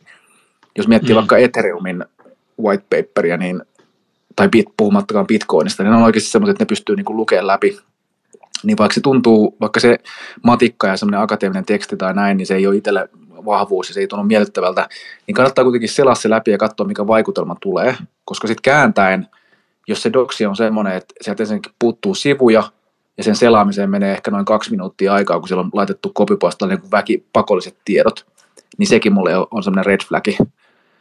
Kyllä. Sitten sit siellä on niin kuin, ainakin se kannattaa sitten kysyä jossain niin kuin ryhmässä tai miksi, että mikä näiden doksien tilanne, koska nämä on niin kuin fiksattu ja koska siinä on kerrottu kaikki nämä niin kuin tärkeät asiat, niin kannattaa oikeasti selaa ne niin kuin läpi. Se on vaan tosi tärkeää. Joo, ja yksi mikä mulle joskus sattuu eteen tämmöinen, että roadmap on kyllä vaikka miten pitkään ja on NFTtä ja swappia ja kaikkea tulossa, mutta sitten dokke ei ole mitään. Just näin. Eli markkinointikavat on kaikki valmiina ja isot jutut, mutta ei mitään dokumentaatioa, niin se, on, se alkaa olla se, aika, aika härskiä. Ja itsekin tiedän, kun on niin devitiimejä ollut työelämässä vetämässä, että niin devaajat on vaan niin äärimmäisen laiskoja dokumentoimaan mitään, mutta siis kyllä se mm. vaan jonkun henkilön sieltä täytyy pystyä kommunikoimaan sitä, että miten se on rakennettu ja miksi se on rakennettu ja miten ne on tekemässä ja näin. Niin ainakin kannattaa sitten odottaa niin kauan, että sä sanoit, että ne doksit on tulossa, niin, koska sieltä on välillä paljastunut itsellekin semmoisia, että siellä on vaikka joku niiden äh, farmitoukkenen emissiossa on joku tietty juttu, että, tai, tai tiimin tokenit niin kuin, tulee myytäväksi jossain. Siellä, on, siellä saattaa olla sellaisia pommeja, mitkä vaan niin kannattaa varmistaa. Joo. Itse asiassa tähän muuten en halua hirveästi viedä nyt sinun raiteille, mutta Solidin tapauksessa oli tämmöinen, että, että siinä hirveästi ei ole dokumentaatiota ollut. Ja ainakin mitä Twitteristä ymmärsin, niin jotkut devajat oli lukenut sitä älysopimuksesta, että ne emissiothan rupeaa muuttumaan. Että sitä ei tavallaan kirjoitettuna mihinkään, paitsi että se piti jotenkin sieltä puoliksi nähdä etukäteen. Joo, se oli oikeastaan se Solidlin dokumentointi, oli nämä kolme neljä medium-postausta, mitä Andre teki. Et siinä tuossa just näkee sen ongelman, okei, ei mennä siihen Solidliin, mutta siis ää, siinä niin kuin Devaa ja sen takia, että se Danin piti lähteä pois siitä projektista, niin Devaa jäi yksin hoitaa oikeastaan kaikkea ja se Andre on niin kuin väärä henkilö rakentaa dokumentaatiota ja tekee markkinointia ja myyntiä ja näin. Ja sehän niin kuin pitkälti johti sit siihen, että niin kuin se, se lähti siitä, mutta tuo on niin kuin hyvä esimerkki siitä, että miksi on niin kuin Devaille niin vaikeaa dokumentoida sitä ja kertoa niistä asioista selkeästi, selkeästi kun ne, ne on niitä niin kuin henkilöitä, ketkä kehittää sitä. Niin. Mutta mut kyllä, just näin, että ne, ja, ja kannattaa muuten, ja laittamatta tuohon listaan sitä, mutta saman niin medium-postaukset, selaa vähän kanssa niitäkin läpi, että siellä on usein sit selkokielellä kerrottu noita samoja asioita. Niin. Ja sitten sit sä puhuitkin jo tuosta niin roadmapista, niin kaikillahan nyt on roadmap, kun se on tavallaan niin kuin se helpoin tapa piirtää joku hieno kaavio, että miten kaikki asiat rakentuu, mutta roadmapissa mä No ensimmäinen katsoisin tietysti, että jos löytyy tiimin takaa niitä vanhoja toteutuksia, että miten ne roadmapit on niin kuin realisoitunut, niin se on tosi arvokasta, mutta jos ei sitä löydy, niin katsoo sitä, että kuinka pitkällä se roadmap on niin kuin realisoituneena nyt. Et, et silloin tällöin mäkin törmään devipalveluihin, mitkä on niin roadmapin stepillä yksi. Se on tosi vaikea niin validata sitä, että no ihan hienot suunnitelmat teillä on, mutta en mä tiedä yhtä, että pystyttekö te niin tekemään niitä. Niin silloin mä usein jätän sen seurantaa, että mä laitan itselleni kalenteriin johonkin kuukauden päähän sen linkin siitä pallusta ja siihen vaan huomioon, että he tsekkaa uudestaan tämä, että onko roadmap edistynyt. Mutta kyllä se on aika äärimmäisen tärkeää sen niin kuin tiimin kyky toteuttaa sitä suunnitelmaa. Ja totta kai muistan aina se, että Defissä niin kuin, tilanteet voi muuttua, että ei sen kannata hirttäytyä siihen suunnitelmaan. Mutta sitten jos se, jos se roadmap on, niin kuin sä mainitsit, että siellä on ne perus copypastet, että tässä kohtaa tulee NFT ja tässä kohtaa tulee niin kuin swap ja Certic-auditointi on tulossa näillä hetkillä. Niin, kun te, te luette näitä, niin te näette, että kaikki nämä niin kuin, niin kuin huijaus Rackpool-protokollat tekee tätä samaa, niin tajuu, että okei, että se, se, se, tästä ollaan vitsautukin vähän, että, se, että siellä lukee se NFT ja swap ja sertikauditointi, niin se on niin kuin hälytysmerkki, koska sitten se kertoo, että okei, te, te, ette ole todellakaan tekemässä noita asioita, mutta te ette ole tekemässä yhtään mitään muutakaan, kun te olette vaan rukpullaamassa mun rahaa. Kyllä, just näin. Tota, just se on juurikin näin. Tota, joo, mutta siis kertauksena niin tiimi, se katkaa, lukekaa ne doksit ja white ja katsokaa se roadmap, että kuinka niin kuin vakuuttavalta se vaikuttaa ja sitten kuinka realistisesti se vaikuttaa. Välillä siellä on vähän semmoisia, niin että no, että okei, te julkaisette oman lohkoketjun tuolla niin kuin vuoden päästä ja näin, ja miksi te teette ja näin, niin sitä kannattaa niin kuin kyseenalaistaa, mutta näin. No sitten seuraava, mikä mulla on tuossa listalla, niin on oikeastaan ehkä se, ehkä tämmöiselle niin kuin newbielle se haastavin on niin kuin tämmöiset tokenomiksit. Tämäkin pitäisi ehkä suomentaa, mutta tämä on niin kuin se, miten se Solder tämä suomentaa? suomentaa tokenomiksit. Tota, tämä to, tokenin niin kuin rahoitukselliset ominaisuudet. Niin, rahoitus nimenomaan just näin, joo. Ja se, se jakautuu käytännössä niin kuin kahteen osaan, että on se, ää, tässä menee väkisinkin vähän tähän tota, taloustieteen mä yritän pitää tämän taloustieteen minimissään, mutta tavallaan se jakaantuu niin kuin se, jos te mietitte, että tehän haluatte sitä, että sen DeFi-tokenin niin arvo kasvaa. Se, se on se, kun kaikki haluaa sitä, niin kuin token go up. Mutta te ette halua kuitenkaan, että se, no okei, osa saattaa haluta, että se arvo kasvaa pirun nopeasti tosi paljon, mutta se ei ole kestävää, vaan se, se, mitä teidän pitäisi haluta, on se, että terveellä tavalla se tokenin, DeFi-palvelun tokenin arvo kasvaa nopeammin kuin se markkinan arvo kasvaa, niin silloin se on niin kuin terveellä ja hyvällä pohjalla ja se tuottaa paljon. Ja näitä on niin kuin muutamia tämmöisiä blue chip-palveluita, niin kuin vaikka kurve ja konveksi ja näin. Nämä on tavallaan se, mitä haetaan, mutta se, se tokenin arvo ja hinta muodostuu markkinoilla siitä, että on joku, joku mistä niitä tokeneita niin tulee, että on tavallaan tämmöinen niin supply side, mistä puhutaan, ja sitten on, sit on tämä niin demand side, että, että, että niin mitä käyttöä se, miksi joku haluaa sitä. Eli se protokolla ja DeFi-palvelu niin suoltaa niitä tokeneita tietyllä matikalla markkinoille, ja sitten siellä markkinoilla on niin kuin ihmisiä, erityyppisiä DeFi-apinoita ja muita vastaavia, mitkä sitten niin kuin ostaa niitä. Niin hintahan nousee, kun ostajia on enemmän kuin on myyjiä, niin sitä kautta niin kuin hinta lähtee nousemaan. Ja jos nyt lähdetään miettimään sitä, että no okei, mitkä vaikuttaa sitten siihen niin kuin supply sideen, eli siihen puoleen, että miten se DeFi-protokolla sitten suoltaa niitä uusia toukkareita maailmalle, niin, niin kuin termien näkökulmasta on hyvä käsitellä ensinnäkin niin kuin se market cap, eli markkina-arvo. Ja markkina-arvo koostuu, siitä on niin kuin kaksi, kaksi sellaista arvoa, mitä käytetään vaikka CoinGeckossa tai CoinMarketCapissa, niin on, on tavallaan se niin kuin nykyinen market cap, mikä tarkoittaa vaan sitä kiertävien tokenien määrää kerrattuna sen hinnalla. Ja sitten on tämmöinen FDF, FDV-varvo, mikä on niin fully diluted value, mikä tarkoittaa sitä, että mikä on sen market capin arvo sitten, kun ne kaikki tokenit on oksennettu maailmalle. Ja se niin kuin market capin, nykyisen market capin, eli nykyisten tokeneiden ja hinnan määrän niin kuin määrä kertoo suhteessa siihen niin kuin tulevaan FDV-arvoon, eli siihen fully diluted value, sen, että kuinka vahvaa niin kuin inflaatio siinä on tulossa. Että jos sen tokenin nykyinen market cap on Coinkikossa vaikka niin kuin miljoona dollaria, ja sitten se FDV-arvo arvo näyttää, että se on niin kuin 10 miljardia. Niin se tarkoittaa sitä, että siellä on itse asiassa niin kuin jemmassa tai tulossa toukkeneita niin kuin hirveä määrä markkinoille jossain kohtaa. Että jos ne tulisi nyt markkinoille tällä hinnalla, niin sen sen ö, pallon niin kuin markkina-arvo olisi niin 10 miljardia, niin kaikki tajuu totta kai sen, että okei, no täytyy olla aika pirun. Niin. niin. niin hinta silloin romahtaa. Joku hinta vaan sitten tippuu, just näin, joo joo. Mutta tavallaan te, niin kuin hyvä vaan ymmärtää, mitä se FDV-arvo ja market cap tarkoittaa. Ja sitten toinen siihen supply sideen vaikuttaa sitten tämä, mihin te olette varmaan niin kuin törmännyt, on, on kolme tekijää, on tämmöinen niin circulating supply, total supply ja max supply. Ja se circulating supply tarkoittaa vaan sitä, että paljonko tällä hetkellä sen DeFi-palvelun tokeneita on niin kuin vapaassa kierrossa. Eli ne vapaa-kierto ei tarkoita sitä, että ne on jossain pörssissä tai Dexissä ostettavissa, että ne voi olla yhtä steikattuna niin kuin DeFi-palveluihin tai vaikka jonnekin Britkeen tai muuhun vastaan, mutta tavallaan mitkä on niin kuin, tavallaan älysopimuksen näkökulmasta, niin kuin mitkä on vapaasti kierrossa.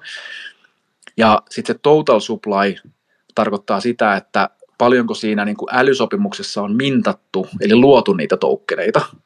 Eli jos mä nyt loisin vaikka uuden Hopium tokenin, mikä on ehkä tulossa, mikä ei ehkä ole tulossa, niin tota, ää, ei, ei semmoista tulossa, niin, tota, niin kun mä luon sen niin kuin ERC20 älysopparin, niin mä määrittelen siihen tavallaan, että pal- paljon mä luon sen luonnin yhteydessä näitä tokeneita sinne sopimukseen. Niin se total supply kertoo sen, että paljonko on niin kuin yhteensä siellä älysopimuksessa luotu niitä tokeneita, ja se circulating supply kertoo vaan sen, että paljonko ni, niistä on sitten niin kuin kierrossa. Ja sitten se kaikista viimeisen arvo on se max supply, niin kuin maksimi tarjonta.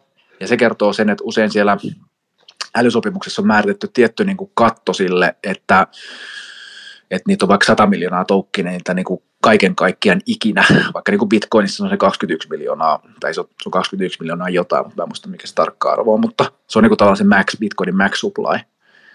Niin Joo. kaikki nämä on niin kuin hyvä, hyvä ymmärtää ja vähän niin kuin oppia tulkitsee, että jos siellä on circulating supply on pieni ja total supply on tosi iso, niin se kertoo sitä, että siellä on kuitenkin sopparissa niin kuin älyttömästi niitä toukkeneita, mitkä jossain kohtaa saadaan sitten dumpata markkinoille ja se, se voi olla niin kuin aika hälyttävää.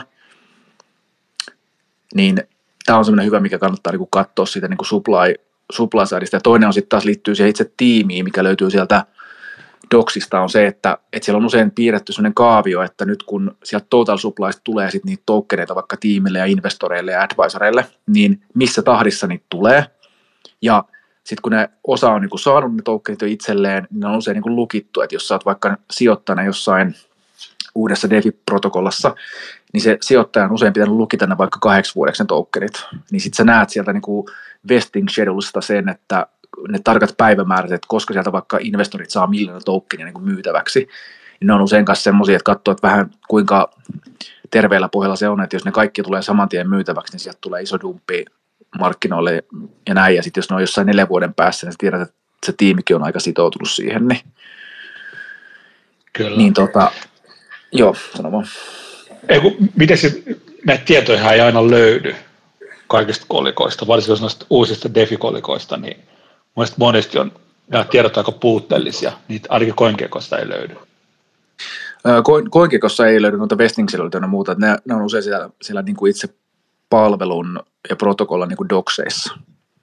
Niin just, tai jos, jos se on dokseissa, niin kannattaa ainakin mennä sinne niin kuin Discordiin ja kysyä sitä, että mikä on niin kuin se tokenin splitti, niin kuin, mikä osa niistä niin kuin total supply tokeneista on niin kuin Dexissä ja mikä on, mikä on niin kuin mintattu noille tota, foundereille ja näin, mikä se jakauma on. Ja sitten jos ei ne suostu kertoa sitä, niin sitten äkkiä vaan ovesta ulos ja etsiä seuraavaa. Niin, niin aivan, kyllä.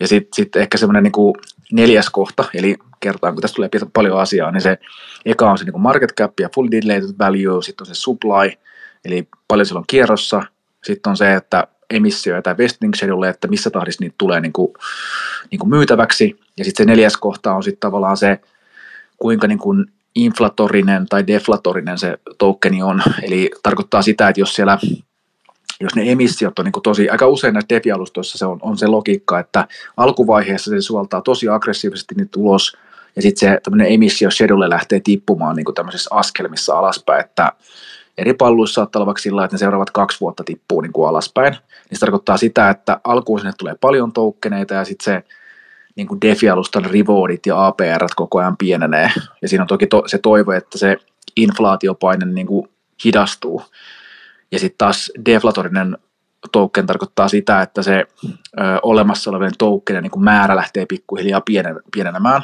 Niin kuin nyt on vaikka Ethereumissa paljon puhuttu sitä, että silloin kun on tosi ruuhkaisia päiviä, niin se polttaa niin paljon niitä tokeneita transaktiossa, että se, se määrä pienenee.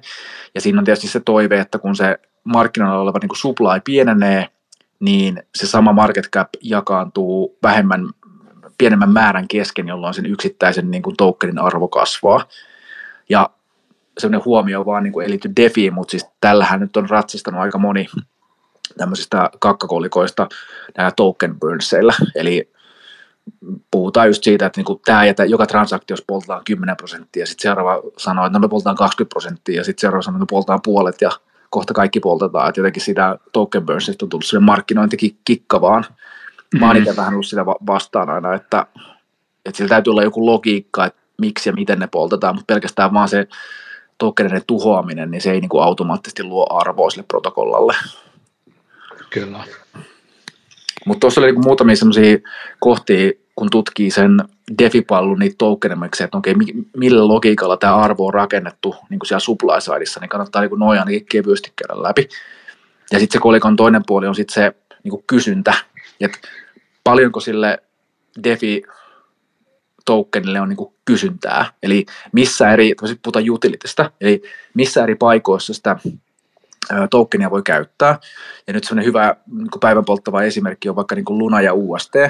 Eli nyt kun se Lunan arvo perustuu siihen, että kun USTn niin kuin käyttö kasvaa, eli se UST, eli tämän stablecoinin niin kuin market cap kasvaa, niin Lunan arvo kasvaa, koska lunaa poltetaan aina, kun luodaan UST, jolloin näin, lunan arvo kasvaa. Ja nyt toki niin kuin Terran tavoitteena on saada niin kuin UST käyttöön mahdollisimman monessa eri protokollassa, että nehän tunkee nyt Phantomiin ja Avalansseja joka paikkaan sitä, niin tavallaan kun se utility kasvaa, niin silloin sille, sillä on niin kuin käyttökohteita ja se kysyntä kasvaa, eli yhä useammassa paikassa käyttäjät tarvitsee USTtä niin kuin niin kuin käyttääkseen, ja se lyö, luo sitä kysyntää. Että kannattaa vähän miettiä sitä, että kun tutkii sitä uutta DeFi-alustaa, että mihin, mihin sitä tokenia niin kuin tarvii. Ja, se, ja yksi on esimerkiksi saattaa olla se, tämmöiset erityyppiset niin lukitukset, että sä tarvitset niin lukitukseen. Öö, joissain layer 2 sulla saattaa olla vaikka se kaasutoukken saattaa olla niin kuin se sama token, se tarvitsee kaasun maksuun. Se voi olla, että tarvitaan vaikka johonkin, johonkin niin kuin lainaa, voi hyödyntää sitä steikkaukseen.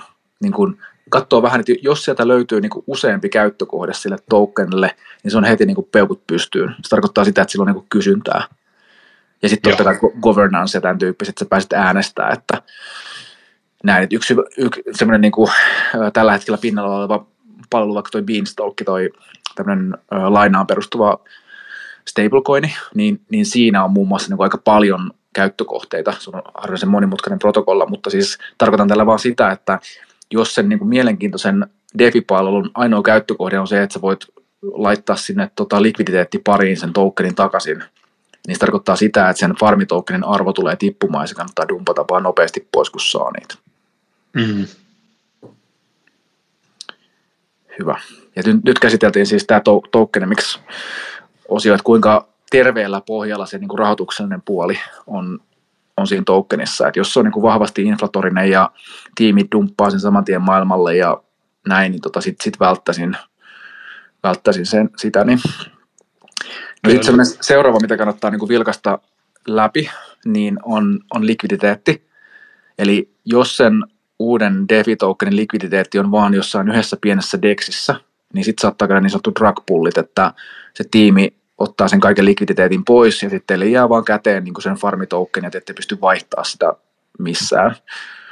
Niin jos, jos sille kyseiselle palvelulle on niin kuin likviditeettiä useammassa eri ketjussa ja useammassa eri deksissä ja mielellään vielä niin kuin, niin kuin tämmöisissä keskityissä pörsseissä, niin kuin Binanceissa tai Coinbaseissa ja tämän tyyppisissä, niin mitä laajempi ja isompi likviditeetti sille on, niin sen niin kuin turvallisempi se, se itse markkina on sille palvelulle. Niin se on semmoinen, mitä kannattaa niin kuin pilkasta. Esimerkiksi CoinGeckossa pääsee katsoa sieltä Marketsin kohdalta sen, että missä kaikkialla markkinoilla se on niin kuin treidattavissa se token ja paljon sitä likviditeettiä on ne. Se kannattaa katsoa läpi. Ja... Mutta eikö, eikö tässäkin tavallaan defikolikoiden kanssa, niin sehän välttämättä ei ole hirveän iso se tarjonta siinä. Alkuvaiheessa ei välttämättä joo. Niin, mutta tuli vaan tuo Beatsin mieleen. Mun mielestä se oli aika nahkea, mutta sitä tuli kuitenkin ihan, ihan varteutettava mutta siinäkin sä voit katsoa sitä, että niin kun missä eri de- dekseissä se likviditeetti on tarjolla. Et enemmän sitten ehkä sitä, että kuinka monessa eri paikassa se on. Että se voi olla matala se niin, likviditeetti, mutta Laatu versus määrä. Niin, mutta mut siinä on vaan niin hyvä, hyvä hyväksyä se, että jos se likviditeetti on matala, niin te voitte niin kuin vaikuttaa siihen hintaan negatiivisesti ja positiivisesti aika pienelläkin potilla.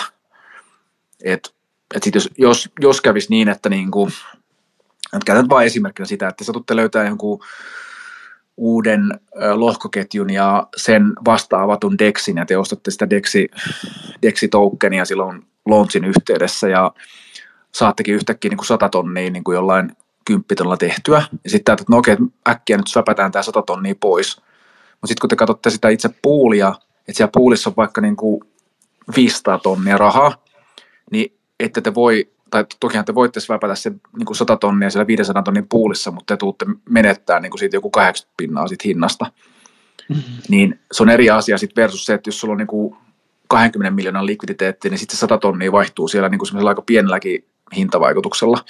Että se on vain hyvä hyväksyä sitten siinä alkuvaiheen liikkeelle lähdössä, että kun se likviditeetti on matala, niin tota, sit se on vaikea päästä niin kuin eroon siitä niin kuin nopeasti.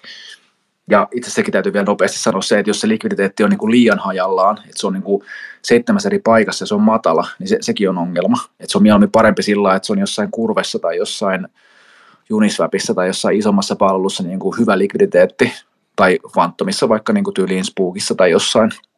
Et, et yksi, yksi, mitä voi käyttää siihen on toi dexscreener.com, niin sillä voi hakea, niin kuin se automaattisesti sorttaa päällimmäiseksi sen isomman likviditeettiparin, että jos teillä on nyt vaikka tyyli joku, öö, vaikka biitsi, niin se hakee niin kuin isoimman puulin, riippumatta mikä se niin kuin vastinpari on, niin se hakee niin kuin isoimman likviditeettipuulin siihen heti. Ja mä oon usein käyttänyt sitä siihen, että mun pitää päästä nopeasti eroon jostain pienemmästä farmitokenista, niin mä katson Dexscreenillä niin kuin sen, että mistä löytyy iso likviditeetti, että se mun myynnillä on pieni vaikutus, ja sitten mä äkkiä sen johonkin FTM tai johonkin muuhun tai johonkin muuhun, ja sitten siitä eteenpäin taas niin kuin isompaa likviditeettiin. Niin. Joo. Joo, se on tosi hyvä vinkki, kyllä. Nyt tavallaan, ettei sitten pikkuhiljaa pääse eroon siitä. Siis sitten kun te olette rikastunut näillä vinkkeillä, että te olette tehneet ne miljoonat, niin kannattaa miettiä tämän tyyppisiä positiivisia ongelmia, että miten saa Kyllä. Et, et.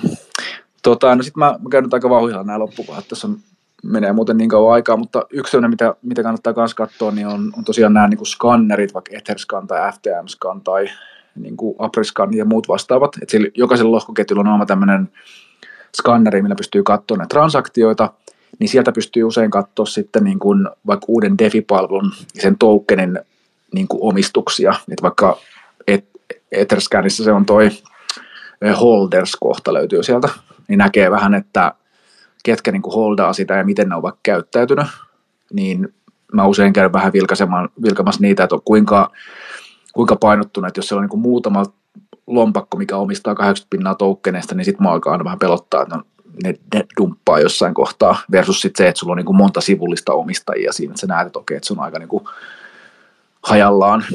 Ja sitten jos millään tavalla ymmärtää niin kuin Solidly, Solidityn tota, ohjelmointikoodia, niin sieltä pystyy katsoa sieltä kontraktin alta kanssa se, että mitä toimintoja tai funktioita siinä niin kuin kontraktissa on. Niin mä käyn aika kevyesti katsoa sen, että siellä ei mitään sellaista niin kuin silmiinpistävää, hälyttävää, että siinä on joku devaaja tehnyt jonkun oudon toiminnon, mitä pystyy, pystyy sitten hyödyntämään niin kuin väärässä tilanteessa. Niin. Ja itse asiassa toi Rugdog mistä niin kuin ollaan puhuttu aikaisemminkin, ja siitä voi olla montaa mieltä, että se ei ole niin hyvä kuin, kuin tuota voisi olla, mutta se, se Rugdoctin kautta tai vastaavien kautta löytyy sitten listaa, niin kuin, että joku muu on vilkassut sen kontaktin läpi, ja sieltä löytyy niin kuin tämän ja tämän tyyppisiä niin kuin hälytysmerkkejä, niin se on semmoinen, mitä voi myös käyttää, jos ei niin kuin osaa, osaa koodata, niin näkee vähän, että onko siellä sopparissa, niin kuin, jos ei vielä mitään auditointia tai muuta tehty, että onko siellä mitään niin kuin hälytysmerkkejä. Niin Kyllä. Ja sitten yksi sellainen, mitä kanssa katon uudessa protokollassa on, on tämä GitHub-aktiivisuus, että, että kun Defin hyvä puolihan on se, että kaikki on niin julkista, että kaikki koodi on avointa lähdekoodia, että kuka tahansa voi mennä katsoa, että jos joku uusi palvelu launchaa, niin mitä siitä on rakennettu. Ja sä voisit periaatteessa ottaa niin kopion siitä rakentaa itse uuden. Niin mä käyn vähän katsoksi, että GitHubissa voi nähdä sitä, että kuinka moni devaaja, vaikka ne on niin kuin osallistunut siihen ja kuinka usein sen on tehty päivityksiä, niin jos se alusta on sellainen niin nopea forkki ja sillä on muutama päivitys ja sitten se on niin lanseerattu, niin sitten sit se on mulle vähän sellainen hälytysmerkki, että me jää vähän niin kuin odottelee. Et se, mistä mun mielestä toi, oliko se Juho vai kuka puhutaan Devi, Devi tota, Suomi-kanavalla siitä, että niinku, noissa compound forkeissa on ollut viime aikoina aika paljon niinku, tietoturvaongelmia. Et alkuperäinen compoundi on nyt kor, korjailu ja niilläkin oli alkuvaiheessa niitä ongelmia, mutta nyt kun sitä compoundista, eli tämmöistä niin lainapallusta on tehty forkkeja, eli alustoihin, niin se on aika paljon ollut hakkerointeja. Sen takia, että ne ei ole niin nähnyt sitä vaivaa sitten, että ne on oikeasti ymmärtänyt, mitä muutoksia ne tekee, niin GitHubista pääsee katsoa niitä, jos on millään tapaa niin kuin ymmärrystä siihen. Ja sitten on kanssa niin kuin se, se protokolla niin kuin oma treasuri, eli tavallaan se niin kuin oma, oma pankki, että mitä niillä on siellä, kun on kerännyt sijoittajalta rahaa, niin mitä niillä on tavallaan siellä niin kuin Treasurissa tavallaan niin kuin itsellä käytössä, että onko se niin kuin lukittu, kuinka terveellä pohjalla se on, onko siellä Treasurissa vaikka pelkästään bitcoinia tai, tai tota stablecoinia tai näin, että, että niin kuin, kuinka iso se on ja mihin sitä käyttää ja näin, niin se on semmoinen usein, mitä mä mitä vähän vilkasen. Ja sitten toki niin kuin kiinnostaa sijoittajat, eli nyt kun te olette käynyt katsoa sen verkkosivuston doksit, niin mulla aina sellainen plussa on se, että, että jos siellä on semmoisia sijoittajia, mitkä mä tiedän, että ne ei lähde niin kuin mihin tahansa projekteihin mukaan, niin se on myös semmoinen, mikä, mikä on niin plussa juttu. Ja sitten jos siellä on näitä, tuolle sijoittajille advisorille mä en hirveästi laita painoarvoa sen takia, että jos te katsotte näitä niin DeFi-palveluita, niitä advisor- ja sijoittajajuttuja, niin siellä toistuu nämä niin kuin ihan samat sijoittajat joka ikisessä mm. niin paikassa, kun ne, ne, ne roiskii sitä rahaa menemään. Et, et, et se ei tarkoita vielä mitään, että siellä on joku, joku tietty FXS tai jonkun muun niin kuin iso, iso sijoittaja siellä mukana, koska niille se voi olla, että ne on heittänyt sinne kymppitonnin kiinni ja sitten ne saa sen logon käyttöön sinne. Niin siihen ei kannata liikaa painoarvoa laittaa, mutta jos teillä on vaikka joku tietty sijoittaja, mitä te seuraatte tai minkä projekteista olette ollut mukana ja tietää, että se on niin kuin aktiivinen, niin se kannattaa vaan vilkasta, että sattuuko se olemaan niin kuin mukana siellä. Ja Joo. sitten viimeisimpänä mä sanon vielä tänne, niin kuin ääni loppuu kesken, niin sitten on, sit on tavallaan se niin kuin revenue model, eli kun siellä doksiassa on tavallaan kuvattu se, että no, miten se protokolla tuottaa liikevaihtoa. Että kannattaa niin kuin muistaa, että nämä on, nämä on loppujen lopuksi vähän niin kuin yrityksiä, että sen, sen protokollan täytyy tuottaa niin kuin enemmän liikevaihtoa ja myyntiä kuin niitä kuluja, eli ulospäin maksettuja niin kuin maksuja. Et mihin se perustuu, mistä se protokolla saa rahaa. Ja toinen hyvä esimerkki tästä on vaikka niin kuin Solidly, mistä mitä mä oon vähän niin kuin miettinyt ja kritisoinut, on tavallaan se, kun Solidlissä niin kuin se swap fee on markkinoiden matalin, se on 0,01, mikä on periaatteessa lähe, lähentelee tämmöisiä Binance ja Coinbasen kustannus tosi, tosi matala niin kuin tarvittaessa. Mm. Niin jos se swap, swap fee on niin, kuin niin pieni per, per trade, niin se vaatii ihan järkyttävät niin kuin päivävolyymit, niin kuin miljardeja ja miljardeja dollareita, että se saa generoitua sitten millään tapaa niin kuin mielekästä liikevaihtoa. Että vaikka se aluksi kuulostaa niin markkinointimielestä hyvältä, että okei, että matalimmat swap, swap, swap feet, että sen kautta lähtee kulkemaan sitten kaikki treidit, mutta kannattaa niin kuin laskea auki se, että no paljon se oikeasti tienaa siitä, versus sitten vaikka se, että jossain, jossain tota, äh, Spirit Swapista jossain voi olla niin kuin 0,5 jopa tai 0,2, niin heti tajut, että okei, tämä on paljon kestävämmällä pohjalla, että se Spirit Swap tai Spooky ei tarvii niin paljon swappeja, kun se tekee joka tapauksessa enemmän liikevaihtoa kuin tota, Solidly, niin tarkoitan vaan sitä, että kannattaa niin kuin jostain yrittää kaivaa sitä, että no miten tämä tekee rahaa tämä protokolla. Ja jos ei kukaan pysty teille vastaan niin kuin Discordissa tai Twitterissä tai muualla, niin sitten sit kannattaa myös niin kuin välttää ne. Kyllä. Niin tämmöinen. Ja, oli, joo, joo, ja, ja tuohonkin pakko sanoa se, että, että niitäkin lukuja kannattaa vähän ei ottaa silleen niin kuin pienellä varauksella, että, että sit monesti kuitenkin niin kuin aika optimistisia ne arviot, että joo, että kyllä meillä tulee niin kuin tämän ja tämän verran odotetaan tulevan, just vaikka volyymiä, niin, niin se, se kannattaa suhteuttaa niihin muihin dekseihin, että se miltä se näyttää niihin ja voiko se olla todellista. Ja just tuon, Solidlin tapauksessa, niin mikä se oli nyt nämä uudet kaverit, jotka otti Vi, tavallaan. Joo, yes, joo, niin, joo, eikö siinä oli joku, jotkut toiset, tämä Laffa, mikä helvetti se oli tämä, äh, mä en ikinä muista tälle ulkoa niitä. No. Mä en usko tuosta Twitteristä lähteä mutta kuitenkin, että niin kuin oli tämmöinen arvio, että, että Solidlilla niin kuin tulisi, ku, oliko se kuukausitaso niin kuin 30 miljardia, niin vaikuttaa aika, tota, aika optimistiselta, kun tavallaan juna meni jo ja sitten palvelukin on niin kuin mikä on. Ja, no se on periaatteessa sitten... miljardi päivässä niin kuin volyymia. Niin, niin silti kuulostaa aika...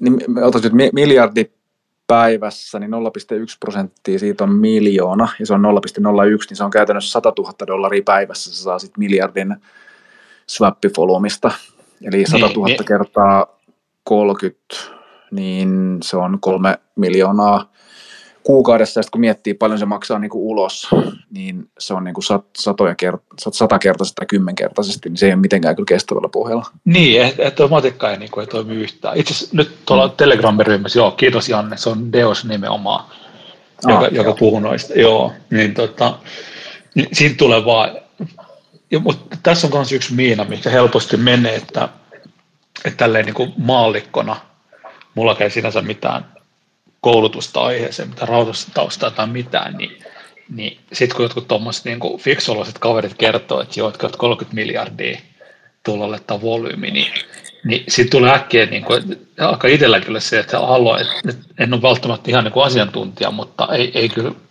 että miten, mm-hmm. että miten tämmöinen on mahdollista. Että se kannattaa olla tosi tavallaan tarkkana sen kanssa, että vaikka saisikin jotain lukuja, niin miten ne luvut on ja onko se mitenkään niin kuin suhteessa muiden tekemiseen.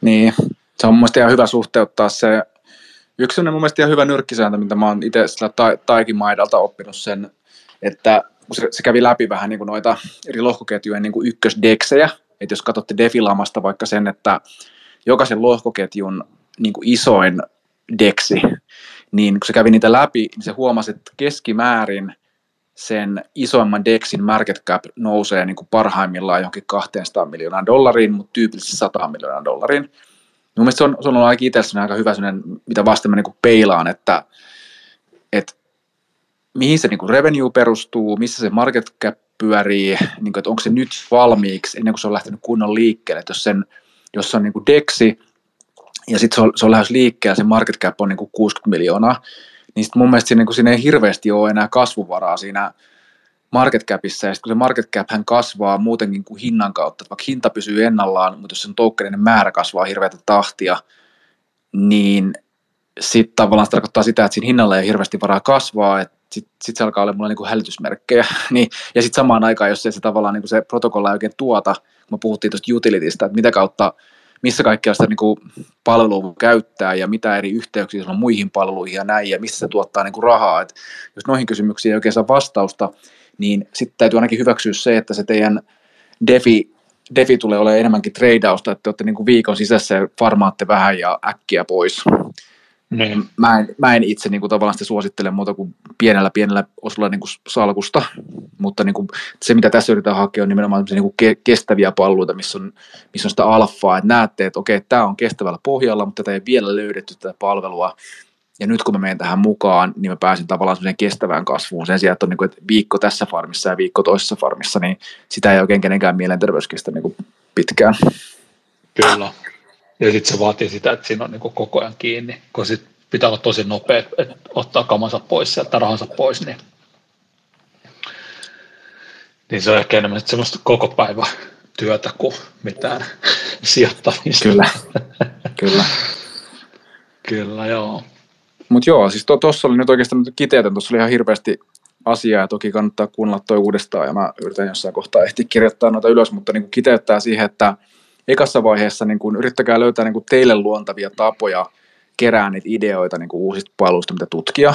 Et niin kuin Twitteriä ja näitä eri alustoja ja Telegramia ja muuta vastaavaa, mikä on niin kuin teille luontainen tapa löytää niitä ja kerätkää sitä listaa, mutta sitten niin kuin älkää apinoiko sisään vaan intuitiolla, vaan rakentakaa itselle joku semmoinen filteri, minkä läpi te noita katotte. Ja mielellään käykää nyt ainakin osa näistä asioista. Mielestäni tiimi nyt on kaikista tärkeä, mutta tokenemiksetkin on tosi tärkeitä ja kaikki nämä lukekaa ne doksit ja näin. Että on jokaisen tapa validoida, koska sitten kun te lähdette tutkimaan niitä tarkemmin, nukutte pari yötä, niin sitten tajuutte yhtäkkiä, että hei, hitto, että olipa muuten hyvä, että mä en sijoittanut tähän, että täältä löytyy tänne ja tämän tyyppisiä. Ja sitten jos sen sitä niin kuin Defin launchista odottanut hetken aikaa ja huomaa, että se on ensin noussut 10 ja sitten se on tippunut 90 prosenttia, niin sitten voitte huokasta helpotuksesta, että no okei, no nyt voi alkaa vasta tutkia, että onko se kestävällä pohjalla, niin tähän, tähän kiteyttäisin niin kuin tämän jakson antia. Kyllä, joo. Kyllä tästä tuli nyt itse asiassa tosi tosi paljon ja todella kovia vinkkejä, että joudun varmaan itsekin kuuntelemaan kerran vielä. se, mulla oli se hyvä puoli tuossa, kun mä editoin näin, niin mä pääsin siinä aina kertaamaan niin joo, totta. niin, niin. Mutta joo, tu, eikä enää ollut tässä sitten nämä ja sitten ehkä sen, sen voisin vielä tuossa sillata, niin kuin mitä puhuttiin siitä alusta, niin kuin siitä Def, Defi-Suomesta, niin se, mitä tässä niin kuin itse puoliksi työkseni ja puoliksi harrastuneisuudessaan tekee Solderin kanssa, niin t- tätähän me tehdään myös koko ajan. Että sitten se uutiskirja toivottavasti tulevaisuudessa tulee sisältää niin kuin, toki niin kuin, pa, niin kuin uutisia ja ideoita ja tämän tyyppisiä, mutta sinne tehdään myös nostoja niin kuin sit, sit tämän prosessin läpikäyneistä toukkeneista. Ja korostan edelleenkin, mikään niistä ei ole niin kuin sijoitusneuvoja, vaan ne on meidän omia löytöjä, mutta niin kuin se on niin kuin yksi tapa sitten oikasta tässä. Eli, eli kannattaa sitten käydä vilkaiseen jossain kohtaa, kun saadaan vaan launchattua se, niin pääsee tavallaan niin kuin tästä, tästä prosessista tarvittaessa sitten ohi. Kyllä, ja vähän semmoista historian kautta vähän opiskelee analysoimaan, että miten se menee ja Kyllä. miten on tehty aiemmin ja sillä sitä opitaan. Niin tota, joo, mutta hei, oliko, oliko meillä mitään kysymyksiä nyt tuolla Telegramin ryhmästä tai täällä Twitterin puolella? Onko Haluaisi kukaan tulla messiin, juttelee, heittää mitä ei näy nyt Twitterissä ainakaan. Joo, nyt taas on sen verran. on parantunut. Kyllä, mutta nyt taas, vaikka nyt itse sanon, niin nyt tuli sen verran kovaa settiä, että, että, että nyt ei varmaan hirveästi ole kysyttävää kenelläkään, että nyt on enemmän semmoista opiskeltavaa. Että, niin, toivottavasti olette ottaneet hyvät tota, muistinpanot. Niin tota, joo, ei, ei tässä kai muuta. Hyvä fiilis, kymmenes jakso, että näinkin pitkällä ollaan päästy, niin, niin iso kiitos sulle se tästä, että on ollut tosi, tosi mahtava matka tästä tai tähän, että, tuota, että jatkuu vielä, niin Joo. Niin, niin. Omalla tavallaan tässä tehdään ihan, että suomeksi tämmöistä tietoa ei kyllä varmasti löydy missään. Se on ihan, voin melko taku varmasti sanoa, että ainakaan julkisesti ei löydy tätä tietoa. Ja ni, niille, ketkä nyt on mukana tässä vaiheessa, vaikka tässä puhutaan alfasta, niin mun mielestä itse asiassa itselläni mulla tuo muistiinpanoihin tämä ylös, mutta hyvä sanoa tähän loppuun, että hyvä muistaa, että niin kuin, niin kuin vaikka puhutaan, että miten löytää sitä alfaa, niin tämä defi on Suomessa niin varhaisessa vaiheessa, että kaikki, ketkä kuuntelette tätä niin kuin nyt, niin te olette osa sitä alfaa. Kaikki, kaikki tämä, mikä parista te olette nyt, niin se on, niin kuin, se on sitä alfaa. Ja mm. sitten sanotaan viisi vuotta, kymmenen vuotta eteenpäin, kun tästä on aika niin kuin mainstreamia, tuotot on tippunut, pallut on ehkä enemmän, on regulaatiota, on sitä suurta yleisöä, näin, niin se maailma, missä me eletään sitten 5-10 vuoden päästä, ehkä toivottavasti käydään niin Hopium-keskustelua, ja silloin se on hyvin erilainen, ja on hauska muistella sitä, että niin kuin missä kohtaa oltiin, kun tätä, tätä jaksoa niin kuin tehtiin, niin hyvin erilainen maailma, mutta sanoisin, että niin kuin te olette joka tapauksessa kaikki, ketkä olette niin kuin nyt mukana, niin te olette jo hyvin, hyvin varhaisessa vaiheessa. Niin. Kyllä. Mahtavaa. No mutta ei tästä muuta kuin sitten keskustelu jatkuu tuolla Telegramin ryhmän puolella löytyy Defi Suomi nimellä. Ja tota, muistakaa laittaa podcasti seurantaa ja olisiko sitten ensi viikolla homma jatkuu. Joo, uusien seikkailujen parissa, niin hyvää viikonloppua kaikille. Yes, hyvää viikonloppua. Niin kiitos taas. Moi moi. moi moi.